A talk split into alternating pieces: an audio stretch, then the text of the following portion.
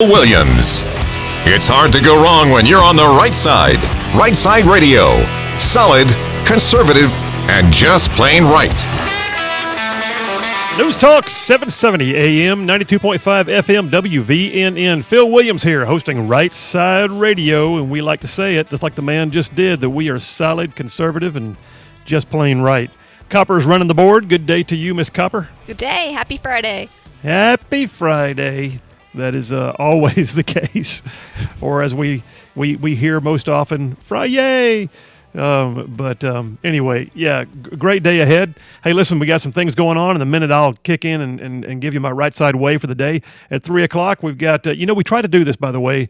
I, I want to make sure that y'all hear the good news stories, all right? It's important that you know that yes, there are things out there that we have to address, things that would need action, things that we need some people to uh, step up and say no to, and not on my watch. But there's also some great things that we should be applauding, encouraging, supporting. And and so I got a guy coming on at, at 3 p.m. Tom Reynolds from His Way uh, Ministries. It's a uh, it's a it's a pretty dynamic program that helps with drug and alcohol um, recovery. And then uh, at four o'clock, we got State Representative Wes Allen coming on. He is running for Secretary of State to replace John Merrill, who's term limited. And uh, yeah, I think he's got big shoes to in terms of running a Secretary of State's office. Uh, so we'll see how uh, Representative Wes Allen presents. Uh, and then just you know general news, and I and I've I tell you what, I got the paper, Copper. I got lots of paper. It's all laid out here. It's got highlighter all over it. There's some stuff happening, and um, it's uh, it's going to be a full show.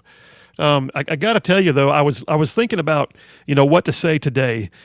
Sitting here in my studio studio with a cup of coffee, I am uh, pondering life. But but you know, I, I will say this on a serious note. I think I think this great nation that we live in, to include the state of Alabama, is facing a challenge right now, unlike any that we've had in contemporary men- memory.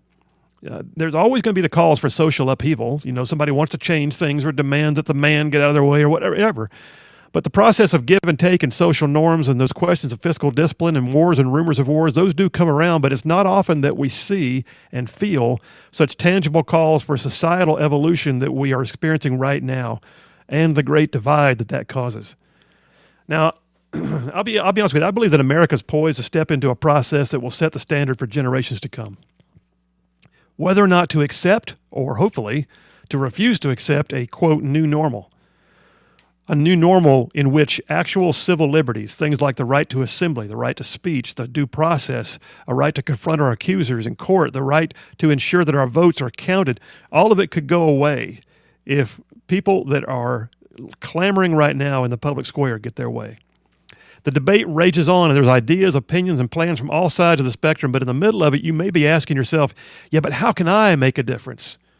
Can any one person really do anything meaningful?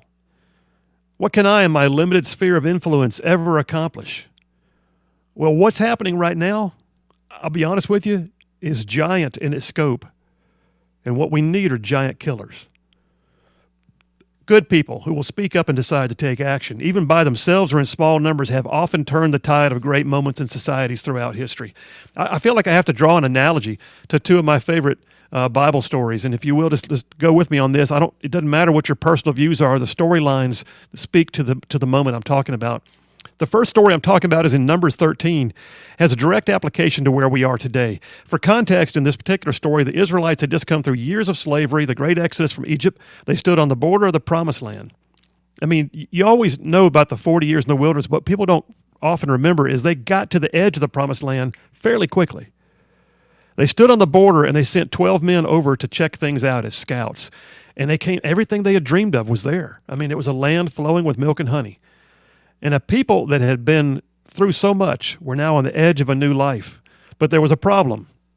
The scouts reported that there were giants in the land, it says in Scripture, ready to oppose their progress. It was supposed to be easy, they thought. It was supposed to be a new day. No one said anything about having to overcome enemies that looked like that. So Moses, those 12 spies, Moses questions them. 10 of the 12 said, We cannot do this. It's, there's no way we can defeat them. The giants were considered insurmountable. But two of the men, Joshua and Caleb, stood up and they called on the people to stay the course. But fear took over. The easy route was chosen. The people of Israel wound up wandering in the wilderness for the next 40 years. An entire generation had to pass away before the Israelites could come back to the promised land. And when they did finally cross over, they still had to fight. It wasn't any easier than it would have been had they taken it right then. They simply delayed the inevitable and they deferred all the hard work to their children and grandchildren. But you've all heard the story about another fight with a giant. Just a few generations later, David, the least among his family, of the least among the tribes, took issue with the fear and the fecklessness of the Israelite army when they were being taunted by a warrior named Goliath. Goliath believed to be the descendants of those same giants that the 12 men talked about. You all know the story about David. He slew the giant. But there's a few aspects of that story that perhaps you've never heard or noticed. You see, one of the things that you have to look at is on the way down to the fight, David stopped by a dry creek bed and he picked up a handful of small stones. He killed Goliath with one of them, but he was apparently mentally prepared to stay in that fight as long as necessary. He had more than enough ammunition. It just happened to take him out with the first.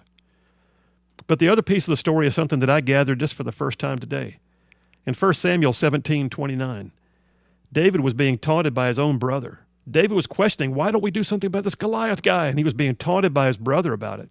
Another one of those naysayers who couldn't imagine confronting a giant. And David responded to him in 1 Samuel 17 29. Is there not a cause? And what he was saying, if you read the translations, is there not a cause or a history or a way of life worth fighting for?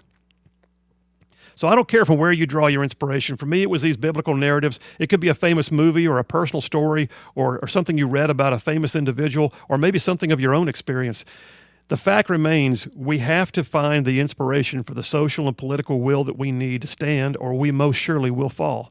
You can stand, and maybe, just maybe, you won't quite reach as high as you were attempting to, but if you remain seated, you'll absolutely not reach it. So I'm going to tell you a quick story and then I'll be done. So I had hoped to have him on the show. Maybe one day I will. But I had a, an occasion to be in D.C. not long ago. Had a small group meeting with Mark Meadows. You may remember Mark Meadows was a congressman. He went on to be President Trump's chief of staff. So Mark Meadows was speaking to the small group of folks. I think about, about thirty of us, and and he he literally said that he and um, Congressman Jim Jordan, two very conservative members of the body, that they they wrote a memo. He said I emailed it back and forth with Jordan. He said I'm pretty sure Jordan did, like worked on it on the hood of his truck in a Walmart parking lot. He said, but we worked out this thing how we recommended there could be a, a major tax cut, President Trump, if you'll just take this advice. We think we can get it passed. We'll join you in it. Next thing he knows, he's getting called to the Oval Office. He has no idea why. He walks into the Oval Office shocked to find the entire cabinet sitting there, and Vice President Pence stands up and says, Here, sit here. And he goes, Uh, what's going on? And Trump is sitting at the, at, the, at the Resolute desk with a copy of his memo and saying, Meadows, I read your memo. You and Jordan. He said, I'm going down the line here and I'm telling these folks, I think we can do these tax cuts. You suggested a, a 26% tax cut, or, or excuse me, a 22% what am I saying? You suggested a 26% tax cut, and Mnuchin over there, he only wants 22 at the most, maybe 18. What do you think? And they wound up settling for a compromise amount. And, and, and President Trump went right down his memo and checked the blocks on certain things that were being asked for. And he said, if we had never written that memo, I have no idea what would have happened. He said, but to this day, he has that memo with President Trump's check marks on it and then his congratulations written on it in a frame on his office wall. Two men wrote a memo. It became the Trump tax cuts. You see what I'm telling you? One person can make a difference. Now, they made a difference in their sphere. They were up in D.C. Maybe not all of you are in that, that, that realm. But the fact is, you can change where you are. I believe the state of Alabama is on the cutting edge of this fight that we're in right now, socially speaking. We are poised as what is supposed to be one of the most conservative states in the nation, supposed to be, to be a catalyst for substantive change and to serve as a bulwark against the absolute attempts that are out there right now to wreck our nation. And you make no mistake, there are giants in the land. But I was not selected to find the easy way out. And in my opinion, sitting idle is the option for fools. My listeners in this, this show know that it is possible to find simple solutions to hard problems. This is an audience filled with giant killers. And having come this far, we must cross over or it will all have been for naught.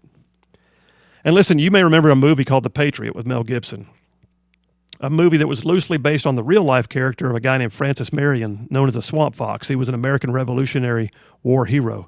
He was initially opposed in the movie to a fight with the British during the Revolutionary War, and he was in the movie, in this particular scene, he was sitting with the woman that he later married, and he was lamenting his delayed actions in the war. And she stated, You have done nothing for which you should be ashamed. To which Gibson's character responded, I have done nothing, and for that I am ashamed. So you find your place. You find your voice, find one or two others to join you. Go speak at a public hearing, organize a social media campaign, support a strong candidate for office, run for office yourself, maybe write a letter to the editor. This is our country. We are called to steward it well. It's a broad based strategy of stewardship, and it's not easy by any means, but it is certainly doable. These giants are not insurmountable. My listeners are not the kind to turn back, and the world needs some giant killers. And that's a wrap for the right side way. Well, I've got caffeine in me, and I've had a full day already. I'm wired up. But listen, uh, it's going to be a great show. I'm going to I'm going to fill you in on some news of the day, things you didn't know were happening because they don't get all the big click headlines, but they're out there. Some are good, and some are challenging, and some are just ridiculous. But we got a, we got a full show with great guests, and uh, and I'm excited. I, it's an honor to have this platform. Right Side Radio, solid conservative, just plain right. We'll be right back.